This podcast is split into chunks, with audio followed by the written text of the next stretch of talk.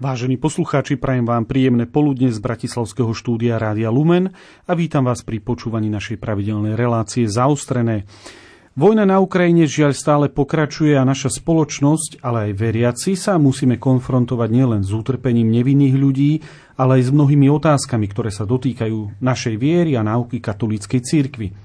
Vieme, že vojna je zlo, preto vyvstáva otázka, či vôbec existuje spravodlivá vojna. Môže takúto vojnu podporiť aj cirkev? A ako sa na vojnové konflikty pozerá medzinárodné právo?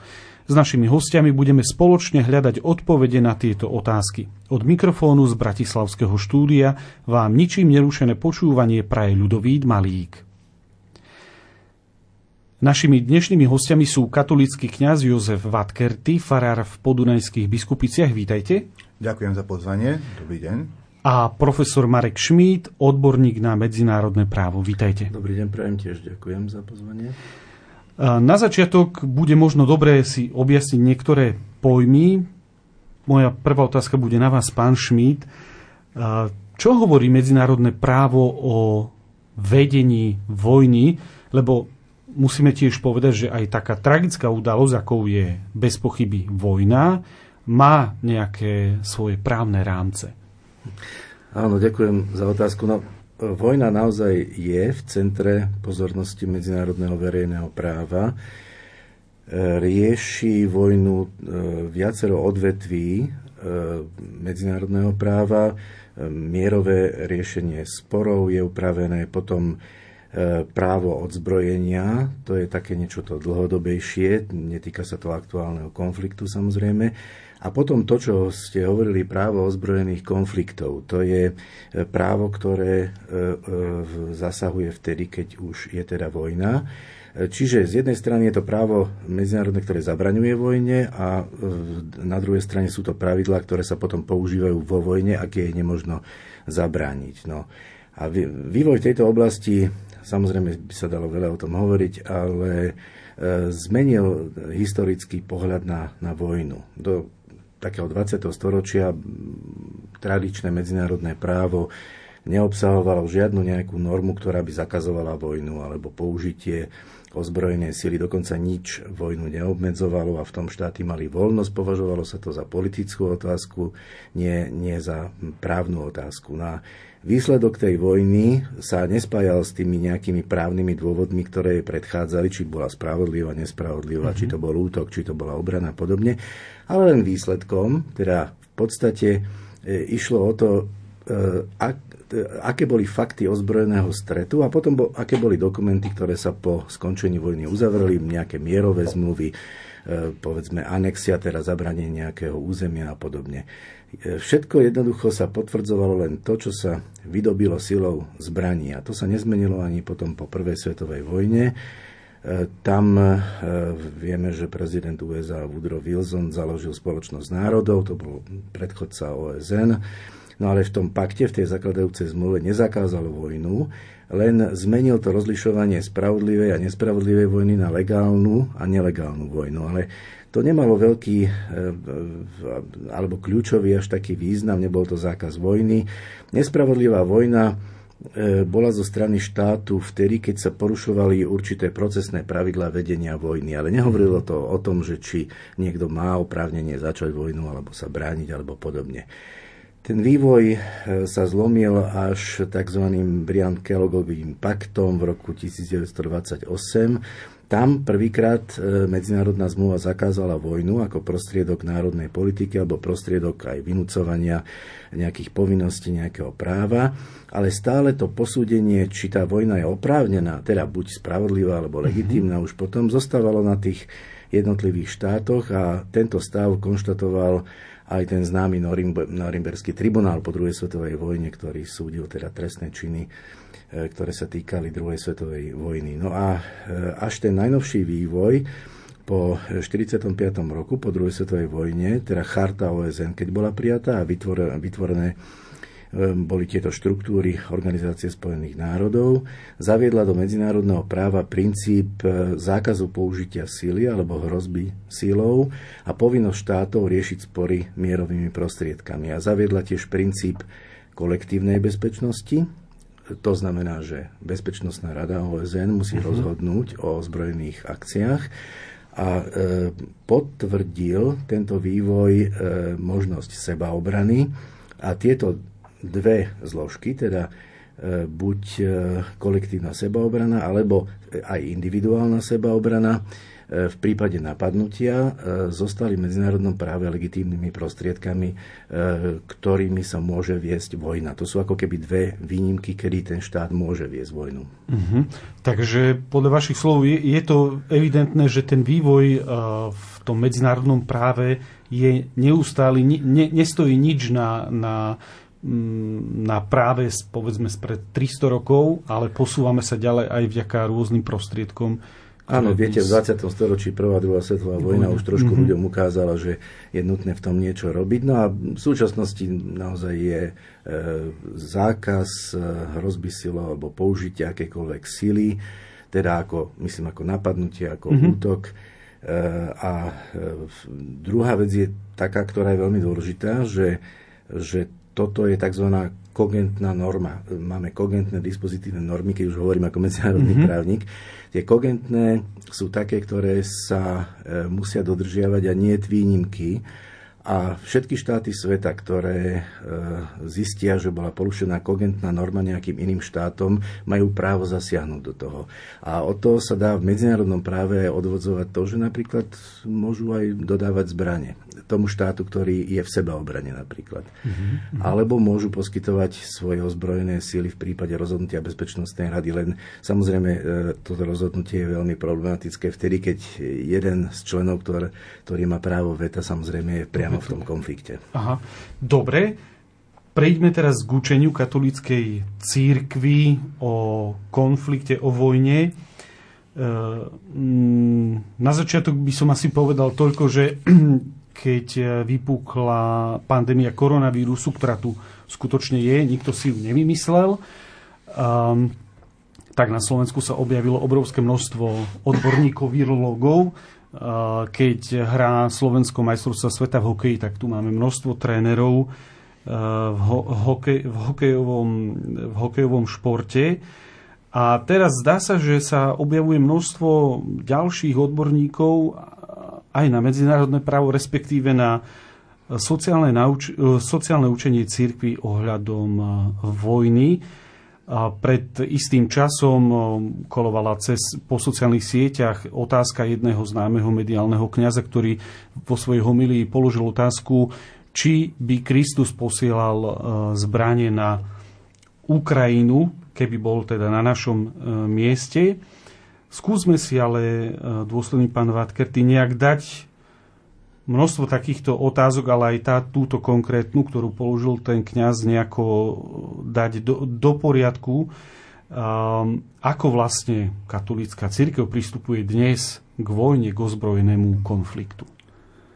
Takže aby sme, poďme pekne po systematicky, čiže Uh, jednoducho sociálna náuka cirkvi, mnohí predpokladajú, že on má jasnú odpoveď na všetko. Uh-huh. Nie, nemá jasnú odpoveď na, na všetko. Sociálna náuka cirkvi vychádza z nejakých princípov, ktoré sú nemenné. Tie princípy máme z Božieho zjavenia, ktoré sme spoznali.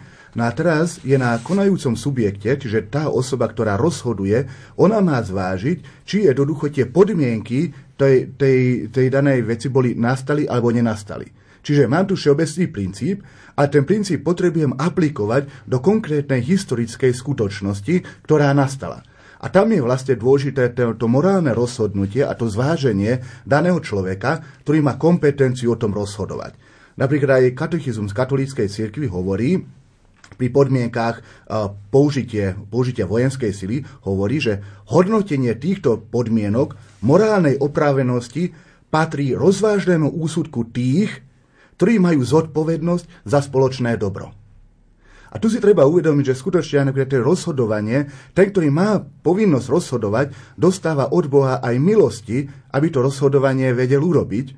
A preto jednoducho my sme pozvaní samozrejme rozmýšľať, uvažovať, hľadať, ale je veľmi nebezpečné, ak my dávame jednoznačné, jasné odpovede a na základe tých urobíme kritérium, že ty si dobrý katolík, ty si zlý katolík, lebo si sa rozhodol podľa toho, čo ja považujem za správne alebo nepovažujem za správne. Toto je veľmi nebezpečné a toto je mimoriadne uh, vážny hriech pýchy. Moje, moje kritérium a môj úsudok považujem za všeobecne platný. Nie, je to môj, je to môj pohľad na vec, ktorý nemusí zodpovedať objektívnej skutočnosti. Čiže, ako som povedal, sociálna náuka cirkvi má jasne definované kritériá, ktoré vychádzajú z Božieho zjavenia a potom sme pozvaní tie kritériá aplikovať na konkrétne historické súvislosti. A tam je dôležité to, aby ten človek bol dostatočne morálne vzdelaný, aby mal jasný úsudok, aby konzultoval, aby jednoducho zvažoval tieto veci a jednoducho, aby sa aj modlil a prosil Ducha Svätého, nech ho osvieti v tom konkrétnom rozhodnutí. No a potom, keď sa vrátime k tej otázke toho, že čo by urobil Ježiš na túto otázku, tak bolo by zaujímavé tak nejakým spôsobom položiť si otázku, že čo je za touto otázkou. My tak často zjednodušujeme niektoré komplikované veci, ale keď pozrieme napríklad aj osoba Ježiša Krista, tak vlastne, keď za ním prišli farizei a položili mu otázku, slobodno platiť dane alebo neslobodno platiť dane. Podľa mňa je to troška podobná otázka. Slobodno dodať Ukrajine zbrane, neslobodno dodať Ukrajine zbrane. Ja som osobne presvedčený, že by Ježiš aj v tomto prípade dal nejakú otázku, čím by naznačil, že pozor, neťahajte ma do týchto vašich konfliktov. Lebo aj v tejto otázke nešlo ani tak o riešenie nejakých medzinárodných sporov a, alebo náboženskej dilemy, ale to bola proste vykonštruovaná otázka na posúdenie toho, kto je dobrý fariz- žid a kto je zlý žid. A teraz je to, kto je dobrý katolík, kto je zlý katolík, na základe toho, ako odpoviem na túto otázku. Aby som mal jednoducho argument, že aha, on je, aký on je liberál, on je konzervatívec, on je, a neviem, mm. akú nálepku mu použijem, použijem, lebo sa takto rozhodol v tejto veci. Mm. Na toto treba dávať pozor, lebo skutočne Ježiš neodpovedal na mnohé otázky, ktoré boli, a ktoré boli legitímne. Alebo keď za ním prišiel niekto a povedal mu, povedz môjmu bratovi, nech sa so mnou dohodne a podelí majetok. A Ježiš povie, kto ma ustanovil za sudcu. A teraz si predstavme rozvadenú rodinu, koľko rodín je dnes rozvadených ohľadne dedičstva, mm-hmm. a boli by najradšie, keby prišiel niekto a povedal, nejaká autorita povedala, takto to bude a nastavili poriadok, a zrazu by prišli za Ježišom a Ježiš by im povedal, kto ma ustanovil za sudcu medzi vami. Mm-hmm. Asi by sme boli dosklamaní z Ježiša. Takže, takže na takéto zjednodušenia by som si dával veľký pozor a skutočne e, nestačí to, že ja si vymyslím, lebo ja vôbec netuším, čo by Ježiš urobil. Je to len moja predstava, ktorú si ja myslím, že by Ježiš urobil. Na to viem odpovedať. Ale čo by Ježiš urobil, na to viem odpovedať až potom, keď jednoducho začnem sa modliť, začnem vnímať Božie slovo, začnem poznávať zjavenie, začnem poznávať Božiu náuku, ktorá sa nám ukazuje práve v zjavení cirkvi, v učení cirkvi. Jednoducho pokorne rozlišujem, hľadám, pýtam sa, diskutujem a tak ďalej. A tam môžem potom povedať nejaký ten, ten úsudok, že zdá sa podľa najlepšieho vedomia a svedomia, že toto je správne rozhodnutie. Ten termín spravodlivá vojna, ktorý nachádzame v katolíckej náuke, s týmto termínom prišiel už svätý Augustín a neskôr aj svätý Tomáš Akvinský.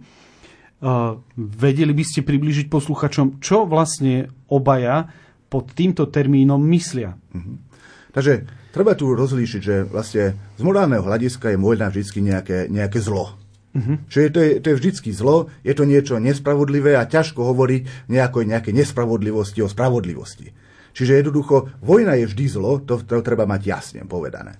No a teraz, keď už tej vojne nevieme zabrániť a tá vojna nastane, tak jednoducho hľadáme tie nejaké spôsoby, aby sme ukotvili, čo je vo vojne dovolené, nedovolené, aká obrana je primeraná, aká obrana je neprimeraná, kedy mám právo zasiahnuť a brániť sa, ktorá je primeraná obrana, neprimeraná obrana, kedy mi môže iný pomôcť, aby som sa bránil proti nespravodlivému e, útoku a tak ďalej. Čiže skôr to pojednáva o týchto, o týchto otázkach a záležitostiach. Pán Šmíd, a existuje nejaký taký termín v medzinárodnom práve spravodlivá vojna alebo niečo podobné?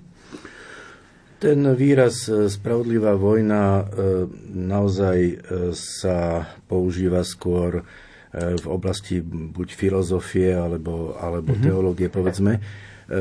Hovoril som, že do nejakého vzniku alebo aplikovania toho nového systému medzinárodného práva, teda v tom tradičnom práve bola tá spravodlivá, nespravodlivá vojna, potom bola tá legitímna, nelegitímna. No tým, že tak ako naozaj hovoril pán kolega, že, že každá vojna je zlo, a teda sa zameriavame na to, ako sa má viesť tá vojna, prípadne aby spôsobila čo najviac, najviac efektu, ale najmenej utrpenia, teda najmä na civilnom obyvateľstve samozrejme, tak uzatvorilo sa množstvo medzinárodných zmlúv, je množstvo obyčajových pravidiel v medzinárodnom práve, ktoré, ktoré eliminujú aspoň časť toho zla z tej vojny. No, dobre, páčilo sa mi, že sa tu povedalo, že Že, že hovoriť o spravodlivej vojne alebo nespravodlivej vojne je veľmi zložité a ťažké a treba to veľmi pozorne rozlišovať, pretože vojna je vždy zlo. No ale čo je podstatné pre medzinárodné právo? Áno, vojna je zakázaná, je to kogentná norma, je to princíp, je to zásada medzinárodného práva. To znamená, ten, kto je agresor, môžeme to takto povedať, lebo to je ten terminus technicus v medzinárodnom práve, teda ten, ktorý začne vojnu, ktorý niekoho napadne, ktorý zaútočí, tak má iné postavenie v medzinárodnom práve ako ten, kto sa musí brániť. Brániť sa, podľa môjho názoru, je naozaj občianska alebo politická, štátnická povinnosť predstaviteľov štátu. Tam, tam nemôžeme o tom pochybovať. A tiež teda okrem sebaobrany máme tu na ešte Organizáciu spojených národov, konkrétne Bezpečnostnú radu, ktorá by mohla rozhodnúť a aj, aj rozhodla už vo veľa prípadoch v dejinách o tom, že je potrebné eliminovať nejaký útok alebo nejakú veľmi nepríjemnú, ja neviem, humanitárnu situáciu alebo hrozbu v rôznych krajinách. Samozrejme, tu je, tu je problém, že či sa naozaj ten štát obráti na Bezpečnostnú radu. V tomto prípade napríklad Ukrajina To, to samozrejme by urobila, len urobila to, obrátila sa tiež na valné zhromaždenie O S N, obrátila sa na Medzinárodný súdny dvor v Hágu a všetky tieto e, záležitosti boli aj rozhodnuté, sú tam prijaté rezolúcie, ktoré Ruská federácia nejakým spôsobom nerešpektovala. E, takže e, je tu e, možnosť dvoch vecí, buď teda rozhodnutie Bezpečnostnej rady alebo individuálna sebaobrana. Obidve sú legitímnymi prostriedkami vedenia vojny. Hovorí Marek Šmíd, odborník na medzinárodné právo, a ja poprosím nášho technika o krátku hudobnú pauzu.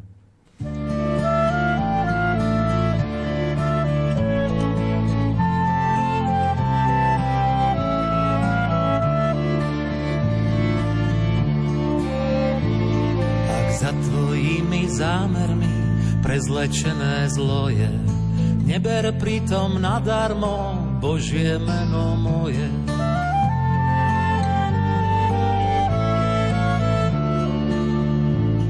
Ak slovom skutkom staviaš sa len za nepokoje, nikdy neber nadarmo Božie meno moje.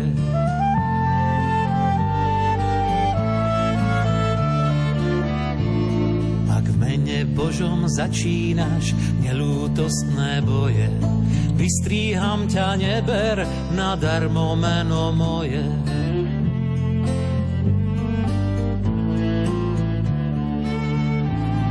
Ak ukrývaš si nenávist za zbraní konvoje, neber si v tom nadarmo Božie meno moje.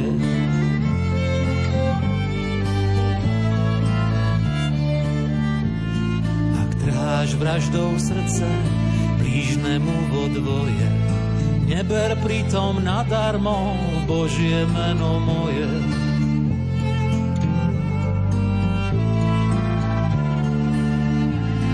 Ak Niž svoje svedomie obhajobou vojen. Nikdy neber nadarmo Božie meno moje.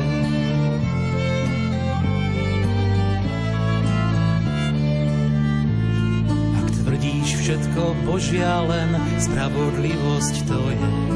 Pravím už viac neber nadarmo meno moje.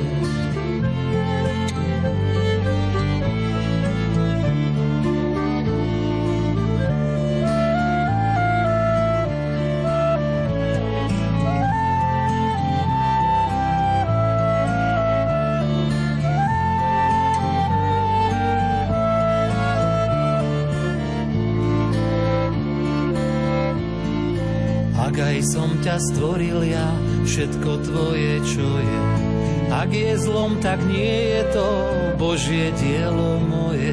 Ak je zlom, tak nie je to Božie dielo moje.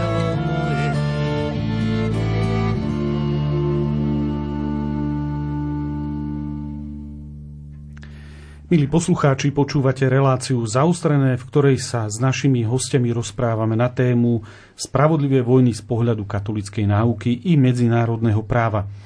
Dôstojný pán Vadkerti, priblížili, priblížili ste pojem spravodlivej vojny v učení katolíckej cirkvi a môžeme povedať, že tento pojem je už dnes pri súčasných vojenských prostriedkoch, technických prostriedkoch prekonaný. Ono, tá náuka je jasná, že proste, ktoré sú tie princípy, pri ktorých možno použiť legitímnu obranu a pri ktorých možno jednoducho možno aj uviesť nejaký tú, tú, ten útok na niekoho, keď sa hrubo alebo vážne niečo porušuje. A potom my sa snažíme nájsť na to nejaký ten pojem, ktorý akože treba vždy vysvetľovať.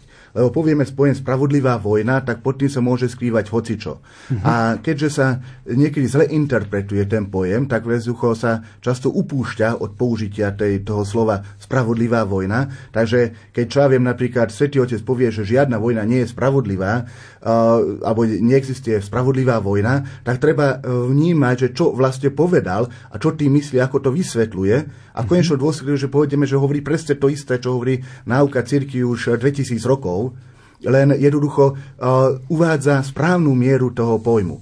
Zoberme si príklady. Uh, katechizmus katolíckej cirkvi definuje vlastne, uh, aj, je to aj v učení celej cirkvi, definuje tie pra- podmienky, kedy možno je, je morálne prípustné uh, použiť vojnový, na, uh, vojnu ako nástroj alebo voľnové prostriedky. A hovorí o tom, že škoda pôsobená útočníkom alebo národu, spoločenstvu národu musí byť trvalá, ťažká a istá. Aby všetky ostatné podmienky, ako zabrániť vojne, boli jednoducho vyčerpané alebo sa ukázali neúčinné. Aby bola seriózne, seriózna podmienka úspechu, čiže jednoducho musí byť jasné, že povedie to k úspechu, a aby jednoducho použitie zbraní nemalo za následok väčšie zlo a neporiadky, ako sa snaží odstrániť. Uh-huh. Ak sú tieto podmienky splnené, tak jednoducho vtedy je možné uh, mať spravodlivú vojnu. Oh, v úvodzovkách spravodlivú. A teraz práve toto bola otázka napríklad v dvetisíctri, keď sa uvažovalo nad útokom na, na Irak a, uh-huh. a Afganistan. Tam jednoznačne Ján Pavol druhý povedal, že neexistuje spravodlivá vojna už len kvôli tomu, že jednoducho tým vojenským násilím sa ani jedna z týchto podmienok nedá splniť. Lebo istota úspechu je veľmi otázna. Zlo pôsobené vojnou je o mnoho väčšie ako dobro, ktoré to prinesie. O, vyčerpali sa všetky ostatné prostriedky a tak ďalej. Čiže vôbec ako, aby sa mohlo hovoriť o nejakej útočnej vojne alebo preventívnej vojne, že teraz chcem odstrániť nejakého diktátora, lebo ja chcem nastoliť dobro, tak jednoducho tieto podmienky sú absolútne už nepoužiteľné, lebo v dnešnom svete máme množstvo iných prostriedkov, ktorými vieme zabezpečiť dobro, lebo nikdy spravodlivosť medzi národmi nenastane vojenským konfliktom. Uh-huh. Lebo to prináša o mnoho viacej utrpenia a postupným prerodom, pôsobením nejakými diplomatickými môžeme dosiahnuť o mnoho efektívnejšie, aj keď o mnoho pomalejšie, nejakú tú zmenu. Uh-huh. Ale keď hovoríme o prípade, že niekto bol napadnutý neoprávnene, prebieha tam genocída, prebieha tam proste akože obrovské vojnové zločiny. A teraz v tejto situácii mám právo zasiahnuť, mám právo pomôcť? To je úplne iná otázka, A tam už potom tá, tam už hovoríme buď o legitímnej obrane, ale keď nie je to úplne legitímna obrana, lebo Dávid napadne Goliáša a teraz uh, má niekto právo, vlastne Goliáš napadne Dávida. Áno, áno. áno. Má niekto právo pomôcť tomu Dávidovi? Alebo ho necháme len tak, nech ho, nech ho ten druhý, druhý zhatne? Toto sú tie otázky, kde jednoducho trpia nevinní ľudia, trpia, trpia obete, prebieha systematická genocída a teraz jednoducho ako ostanem ticho, alebo urobím niečo. A keď si zoberieme v dejinách množstvo situácií, čo je napríklad bitka pri Viedni proti Turkom. Keby Poliaci neboli zasiahli, čo by sa bolo bývalo stalo? Alebo bitka pri Moháči. Keby boli prišli posily. Alebo bitka pri Belehrade. Ján Kapistránsky burcoval po celej Európe a hľadal vojakov. A keď, keď prišli a vlastne Turkov odrazili, tak Turkom trvalo sedemdesiat rokov, kým sa opäť vrátili a potom bola bitka pri Moháči. Alebo, čo ja viem, druhá svetová vojna, keď tridsiatom deviatom Nemci napadli Polsko. A teraz formálne sa vyhlásila vojna a boli aj vojenské plány, operácie, ktoré boli, že vedeli zničiť tedy nemeckú armádu. Ale Briti a Francúzi neurobili nič, až teraz všetci hovoria, že prečo neurobili niečo. Dejiny nepoznajú, čo by bolo keby. Ale, ale toto sú veľmi vážne otázky, že skutočne nedalo sa zabrániť druhej svetovej vojne, keby v tom tridsiatom deviatom Francúzi a Briti skutočne vypovedali vojnu Nemecku. No, to, to sú... sú veľmi vážne otázky, ktoré tiež treba brať do úvahy a, a, a pri, tom, pri tom rozhodovaní. Ale môžeme povedať, že ten postoj katolíckej cirkvi, respektíve náuky katolíckej cirkvi voči ozbrojeným konfliktom je konzistentní, aj predchádzajúci pápeži pred pápežom Františkom sa vyjadrovali proti vojne? Áno, samozrejme, len jednoducho treba vnímať aj to, že historické situácie sa mm-hmm. menia. Čiže kým, čo ja viem, napríklad v pätnástom šestnástom storočí voľna bola záležitosť jednej, jednej, jednej oblasti, kde sa bojovalo a päťdesiat kilometrov odtiaľ nikto nevedel, že je vojna. Dneska sú aj tie bráne, zbranie úplne iné, aj, aj tie konflikty majú o mnoho hĺbší dosah, ale aj tie prostriedky diplomacie a medzinárodného práva, ako tu boli povedané, sú úplne niekde inde, ako boli vtedy. Takže treba brať do úvahy to, že sa menia historické situácie a tým pádom aj tá aplikácia tých základných princípov sa v niektorých situáciách môže meniť. A preto, keď jednoducho nejaký ten ozbrojený konflikt bol voľakedy opodstatnený, tak dnes opodstatnený nie je, lebo sú iné prostriedky. Ako tu bolo veľmi pekne povedané a vidieť, že vlastne tá náuka cirkvi aj s tým medzinárodným právom krásne korešponduje v mnohých veciach. Uh-huh. Vatikánsky štátny sekretár kardinál Pietro Parolin sa pre španielský časopis Vida Nueva pred mesiacom vyjadril, že použitie zbraní by nemalo byť na prvom mieste, čo je podstatná informácia, ktorú teda odovzdal, ale právo brániť svoj život, svoj ľud, so sebou žiaľ, prináša použitie zbraní. Z toho vyplýva, že obranná vojna môže byť v ponímaní katolíckej náuky legitímna, môžeme to teda nazvať viac skôr nie spravodlivou vojnou, ale legitímnou obranou. Áno, obranná vojna je legitímna, dokonca v určitých okolnostiach aj nutná, čiže tak ako otec má právo použiť násilie, aby ochránil, primerané násilie, aby ochránil od pred nespravodlivým útokom svoju vlastnú rodinu, mm-hmm. čiže ja ako jednotlivec môžem obetovať svoj vlastný život a neodporovať násiliu, ale nemôžem svoju rodinu alebo iných ľudí, alebo spoločenstvo ľudí vystaviť tomuto riziku. Čiže napríklad aj štát, aj štát má právo vystaviť vojakov riziku toho, že prídu o život a chránia životy a zdravie a, a dobro ľudí, ktorých, ktorým sú poslaní slúžiť. Mhm. Takže, takže toto, toto áno, samozrejme je. Len tu ešte by som sa vrátil k tomu tej, tej úvahe o troška aj o tom, o tých, o tých o, morálnych úvahách tejto veci, že my veľakrát tak uvažujeme, že či je legitímne dodávať Ukrajine vojnu, a zbranie a proste mohli povedať, že nie, nie je to legitímne, lebo to nie je spravodlivé, ale v zápätí tí istí ľudia si os, ospravedlňujú intervenciu, ktorú, má, ktorú Rusku urobilo, lebo chráni nejaké tie hodnoty proti západnému skazenému liberalizmu a podobné veci. Mm-hmm. Ale to jasne treba povedať, že jednoducho ako, ako nech by aj úmysel Ruska bol hociako oprávnený a úplne úžasný a krásny a humánny, je nelegitívne použitie násilia v takéto veci, lebo sú iné prostriedky na to, aby sa tie dobrá, ktoré chcú chrániť, jednoducho vymohli. Toto treba jasne povedať. Mm-hmm. A tie iné prostriedky neboli využité a tie prostriedky, ktoré využívajú, prinášajú o mnoho viacej zla ako dobrá. Čiže keď už aj uvažujeme v tejto oblasti, toto treba počiarknúť. Pán Šmíd, ako sa na túto náuku pozerá medzinárodné právo? Spomínali ste už viaceré termíny, ktoré v, tom, v tejto súvislosti používa, ale možno pre našich poslucháčov na prvé počutie môže byť také zvláštne, že prečo do vedenia vojny teda vstupuje samotné právo? No, medzinárodné právo je prostriedok, ktorý vznikal e, takou cestou, že štáty e, sa nejako správali, ne, uplatňovali si medzi sebou nejaké e, princípy vz, vo vzájomných vzťahoch a tento e, vývoj viedol k obyčajovému právu, to znamená e, ku takým pravidlám správania sa tých štátov, ktoré e, sa dlhodobo e, rešpektovali, ktoré tie štáty uznávali za to, že je toto medzinárodné právo, že to treba teda aplikovať vo vzájomných vzťahoch a potom sa to prenášalo tiež, alebo hovoríme, kodifikovalo do rôznych medzinárodných zmluv. Toto slúži pre poriadok vo svete, lebo nežijeme len v jednom štáte, tam štát centralisticky vydá nejaké zákony a občania dodržiavajú.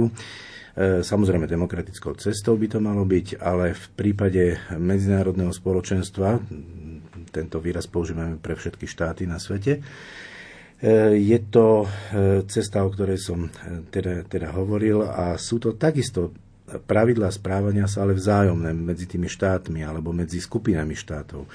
No a samozrejme, keďže vojna je jeden z kľúčových faktorov vo vývoji medzinárodného spoločenstva, vojna alebo mier, teda pokoj, alebo, alebo to rinčanie zbraní, tak medzinárodné právo by sa nemalo vyhýbať tejto otázke, ani sa nevyhýba.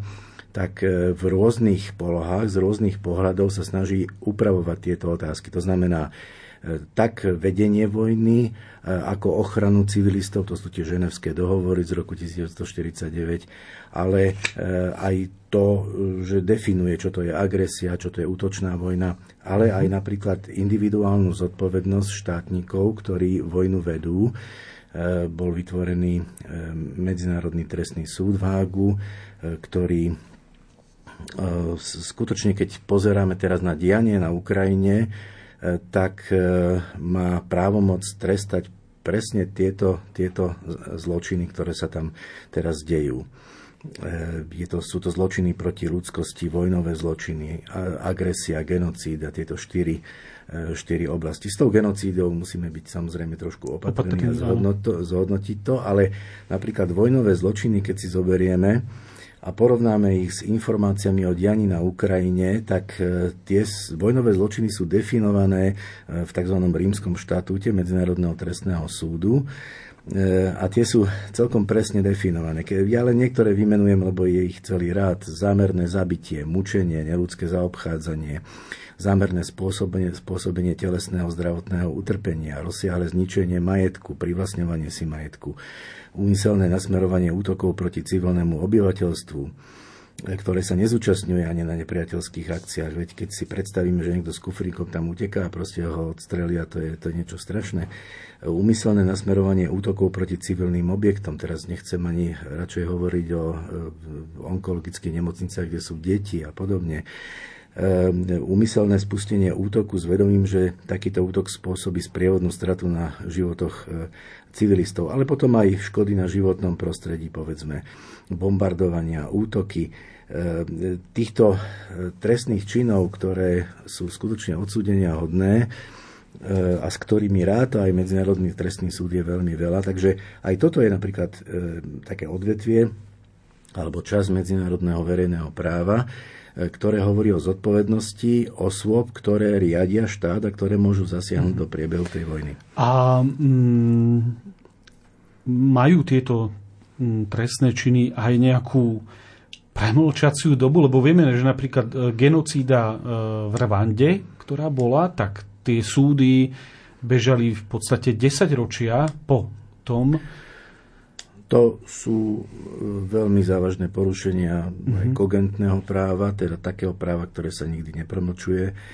Nie, nie je možné ho nejakým spôsobom zamlčovať alebo ospravedlňovať, takže, mm-hmm. takže samozrejme tam, tam by toto neplatilo. No napríklad, keď si zoberieme aj trestné činy z druhej svetovej vojny a Norimberský tribunál, tak samozrejme spravidla sa tieto tribunály ujmu svojej činnosti bezprostredne po skončení toho vojenského konfliktu, ale bolo by nezmyselné povedať, že tieto, tieto trestné činy sa premlčujú, pretože sú tak závažné, že sama povaha veci to neumožňuje.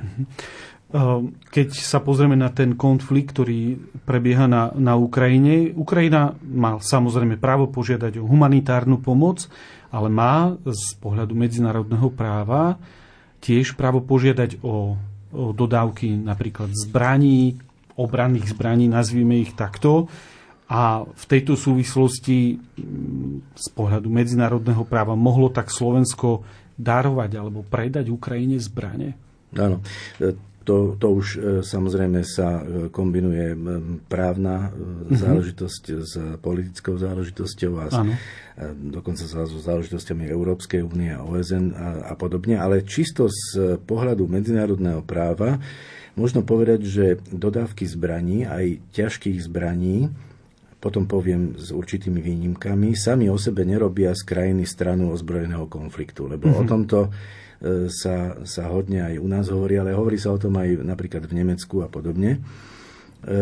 Muselo by ísť o riadenie operácií, personálnu účasť dodávateľa toho zbraní v tej, v tej, v tej krajine.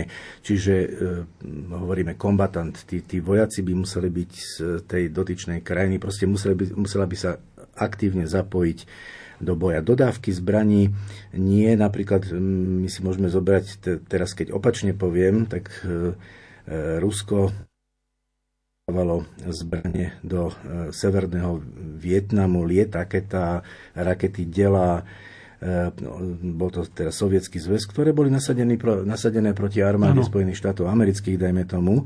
Hovorím to preto, lebo je to ak, akýsi opak e, súčasnej situácie, čiže Čiže to sa tiež nepovažovalo za priamy vstup teda do, do, do vojny.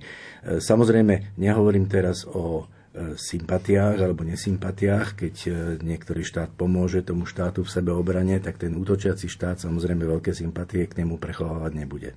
Hej. A zohľadňuje medzinárodné právo aj morálnosť skutkov vo vojne? Napríklad je rozdiel dodať tank alebo dodať nejakú raketu stredného alebo ďalekého doletu. Takto by som to e, nerozlišoval. Mm-hmm. Hovorím, aj ťažké zbranie nie sú vstupom do, do vojenských voj- operácií, mm-hmm. ale iné je, je to upravené viacerými e, rozsiahlými medzinárodnými zmluvami. Iné by bolo dodávať jadrové zbranie, chemické, biologické zbranie, mm-hmm. zbranie, ktoré pôsobia nejaké veľké utrpenie. E, iné by bolo, keby sa tie štáty nejako podielali na trestnej činnosti, povedzme. Preto napríklad sa propaganda z jednej strany snaží o to, aby vznikol dojem, že obidve strany majú akúsi účasť na tých trestných činoch, ktoré, ktoré sú tam. A keď vidíme v televízii tých mŕtvych ľudí ležiacich na ulici alebo znásilnené ženy, umúčených ľudí, tak sa akosi vyvoláva dojem, že, že možno, že to spravili aj tí miestni obyvatelia mm. a podobne, pretože chce sa akosi, akosi vyrovnať tá, tá, tá zodpovednosť. Ovšem, stále je tu jednoznačná záležitosť. Jednak tí ľudia predsa, ktorí utekajú, tak sami sebe tie veci asi nerobia. Niekedy sa čudujem, že, že, že toto sa veľmi slabo rozlišuje. No a potom, potom sú tu aj rozhodnutia medzinárodných orgánov. Pokiaľ ide to medzinárodné verejné právo, tak, tak šestnásteho marca tohoto roku Medzinárodný súdny dvor v Hágu prijal rozhodnutie o predbežnom opatrení, ktoré spočíva v silnej žiadosti Ruskej federácie zastaviť akékoľvek použitie ozbrojené sily na Ukrajine.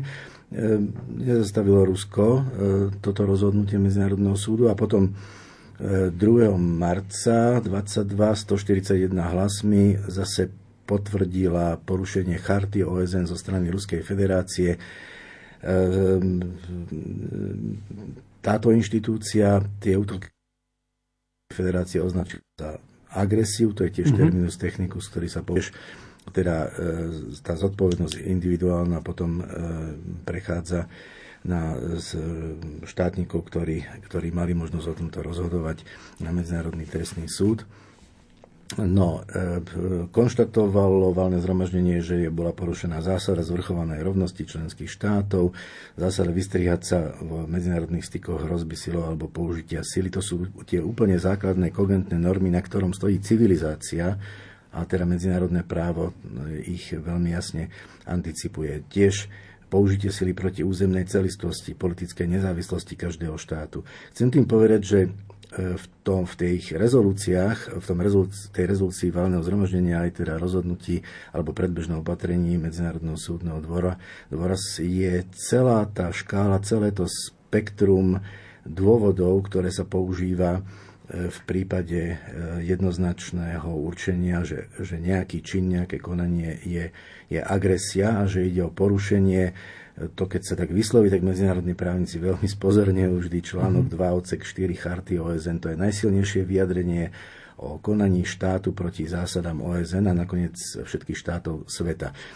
Keď toto nastane, tak všetky štáty sveta majú právo a povinnosť, by som dal, povedal, brániť ten štát, ktorý bol, bol napadnutý. Samozrejme potom to, to bránenie nie je povinnosťou priamo vstúpiť do tej vojny, ako sme hovorili, ale pomáhať humanitárne, pomáhať dodávkami zbraní, to sú legitímne prostriedky.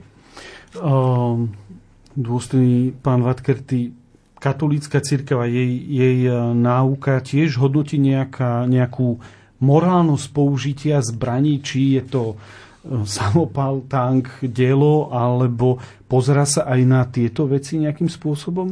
Áno, samozrejme, pozerá sa na ne a hlavne s veľkým takým uh, znepokojením sa pozerá na tie moderné prostriedky ničenia a veľmi jasne sa vyslovuje, že každá vojnová akcia, ktorá bez rozdielu smeruje k zničeniu celých miest alebo rozsiahlých krajov a, a, aj s ich obyvateľmi, je zločinom proti Bohu i proti samému človeku, ktorý treba rázne a bez váhania odsúdiť. To hovorí dvestotridsať, dvesto, dvetisíctristoštrnásť bod katolíkizmu, katolíckej cirkvi. Mm-hmm. Čiže jednoducho ako, ako spôsob vedenia vojny, či ja viem, komercové bombardovanie, alebo použitie jadrovej zbrane, chemickej zbrane, biologickej zbrane, ktorá uh, amblok ničí všetko, je absolútne neprijateľné a, a neakceptovateľné. Čiže aj v tej vojne ja potrebujem uh, zachovať proporcionalitu, čiže to dobro, ktoré sa chráni a to zlo, ktoré sa spôsobuje vojnou. Čiže uh, áno, samozrejme, že pri obrane je, môže dojsť aj k usmrteniu útočníka, ale nie to má byť prvým cieľom, aby som ja toho druhého jednoducho zabil a odstránil. Mm-hmm. Prvým tým cieľom je má byť ochrana uh, mňa a môj dobra, ktoré, ktoré chránim, a jednoducho na to použijem tie primerané prostriedky, ktoré viem použiť. A jednoducho, ako tam je už potom o tom rozhodovaní toho, toho jednotlivca, ktorý rozhoduje, ktorý vydáva tie rozkazy, aby jednoducho morálne zvážil, ktorý je ten primeraný prostriedok na ochránenie toho, toho dobra, ktoré sa má ochraňovať. Pán Šmíd, vy ste už uviedol, že tá legitímna vláda má právo brániť svoj štát, svoj, svoj národ, svoje teda mesta, územie. Existuje nejak, nejak špecifikované, že aké smrtiace prostriedky môže použiť v tom medzinárodnom práve, alebo sú to, je to nejako všeobecne len uvedené nejaké zbranie? Skôr je, je uvedené to, čo sa zakazuje. Zakazuje mm-hmm. napríklad humanitárne právo, tie ženevské dohovory. Nesmie také prostriedky používať, ktoré samozrejme spôsobujú to utrpenie alebo teda ne, bezprávie voči civilistom. Nesmie používať samozrejme zbranie hromadného ničenia. Možno, že práve z takého dôvodu, ako pred chvíľou, pred chvíľou sa to povedalo. A tiež ja som vymenoval určité konania pri tých vojnových zločinoch. Tam, tam je to celé spektrum ktoré môže byť zahrnuté, ktoré by nemal štát voči druhému štátu vôbec podporovať, samozrejme. Mm-hmm. Takže, takže skôr, skôr sú zakázané určité tie formy. No ale tá sebaobrana, tam, tam som chcel ešte doplniť, že to je článok päťdesiatjeden Charty ó es en, je považovaná za prirodzené právo, tam sa to trošku stretáva zrejme so sociálnym učením každého štátu. Je to právo vlastne na ozbrojenú reakciu, na ozbrojený útok iného štátu alebo iného subjektu medzinárodného práva, väčšinou, ale samozrejme je to štát. Môžu štáty vykonávať sebaobranu individuálne alebo sa dohodnúť napríklad s zmluvami viacero štátov, že sa budú brániť. Však taká preventívna dohoda napríklad je v NATO. Mhm. Štáty môžu teda v obdobím medzi napadnutím toho štátu a rozhodnutím Rady bezpečnosti, Bezpečnostnej rady, pretože musia to oznámiť Bezpečnostnej rade, že takáto situácia nejaká nastala, sa brániť, brániť sami. Majú právo na výkon sebaobrany v súlade zase s vedením vojny, s tými pravidlami, ktoré, ktoré zmierňujú najmä to utrpenie. A ak Bezpečnostná rada urobí nejaké opatrenia, vtedy by mal byť, vtedy je ten výkon práva na sebaobranu ukončený a vtedy, ak je to reálne, tak by mala, mala, mala sa ukončiť sebaobrana ako taká. Je potrebné vykonať okamžite po útoku sebaobranu, je potrebné zachovať to, to čo ste sa pýtali, zásadu primeranosti. Sebaobrané akcie mm-hmm. musia byť primerané tomu ozbrojenému útoku. Keď, keď strieľajú z nejakého dela, nemôžem použiť nejaké super ťažké rakety, ktoré zvalcujú povedzme nejaké celé územie. To tiež korešponduje s tým, čo sa tu hovorilo. Mm-hmm. Ďakujem. Je tu, je tu záver relácie, chýba nám už skutočne iba niekoľko minút. Posledná otázka na vás. Čo môže robiť v situácii vojny taký bežný veriaci katolík, ktorý Kristov príkaz je pre neho aj v takejto zložitej situácii najdôležitejší? Ešte predtým by som sa dotkol jednej mm-hmm. dôležitej témy, a to je téma zbrojenia, ktoré sa tiež mm-hmm. cirkev dotýka, a niekedy v tomto zvykáva byť nedorozumenie, že keď napríklad Svätý Otec povie, že odpoveďou na vojnu nie je zbrojenie, on nepopiera týmto to, čo sa tu teraz povedalo, ale to je tiež učenie cirkvi, ktorá jednoducho hovorí o, o, o podmienkach vedenia vojny a v zápätí hovorí o tom, ako predchádzať tým vojnám, a tam jasne vyjadruje, že zbrojenie nie je cesta, lebo to len provokuje k ďalšiemu väčšiemu zvoleniu a dokonca to môže byť zdrojom ďalších konfliktov. Takže jednoducho tie, tá energia, tie financie, ktoré sa vykladajú do zbrojenia, treba skôr investovať do uh, rozvoju národov, do zachovania spravodlivosti, do vytvárania nejakých medzinárodných štruktúr. Dokonca hovoria do, do dokumenty cirkvi o, o existencii nejakého, nejakej, nejakého svetové, ne, svetové poriadku, nejakej inštitúcie, ktorá by dokázala zabezpečiť uh, vymožiteľnosť práva a spravodlivosti medzi národmi, a kým toto nefunguje, žiaľ, zatiaľ existuje táto oprávnenosť použitia alebo mať aj zbrane, ale nie je to vôbec cesta, ktorá by bola žiadaná. Takže tu treba rozlišovať aktuálnu situáciu, keď hasíme, uh-huh. a jednoducho proste situáciu, kedy jednoducho sa snažíme predchádzať. A toto je dôležité v tomto rozlišovaní. Mm-hmm. Čo môže kresťan v tomto smere urobiť? Tak tam je to skutočne akože uh, správne rozlišovať, študovať dokumenty Vatika, uh, aj, aj Vatikánskeho koncilu, aj študovať dokumenty cirkvi, lebo veľakrát tá nenávisť a ten hnev, ktorý sa potom nesprávnou interpretáciou prenáša na sociálne siete a, a jednoducho posudzujeme, kto je dobrý katolík, kto nie je dobrý katolík, a potom vlastne akože vytvárame také antagonizmy medzi ľuďmi, to je všetko zasievanie nenávisti, ktorá potom v konečnom dôsledku generuje to napätie, ktoré prisvetá. Takže akým spôsobom ja môžem v tej konkrétnej situácii, kde som, prispievať k rozvoju, k všeobecnému blahu, k dobru a k uplatňovaní lásky medzi, medzi ľuďmi. Odporúča katolícky kňaz Jozef Vadkerti, farár v Podunajských Biskupiciach. Ďakujem za účasť v štúdiu. Ďakujem pekne. A takisto ďakujem aj profesorovi Marekovi Šmídovi, odborníkovi na medzinárodné právo. Veľmi rád ďakujem. Milí poslucháči, technicky na relácii spolupracoval Matúš Brila, hudbu vybrala Diana Rauchová a od mikrofónu z bratislavského štúdia vás pozdravuje Ľudovít Malík.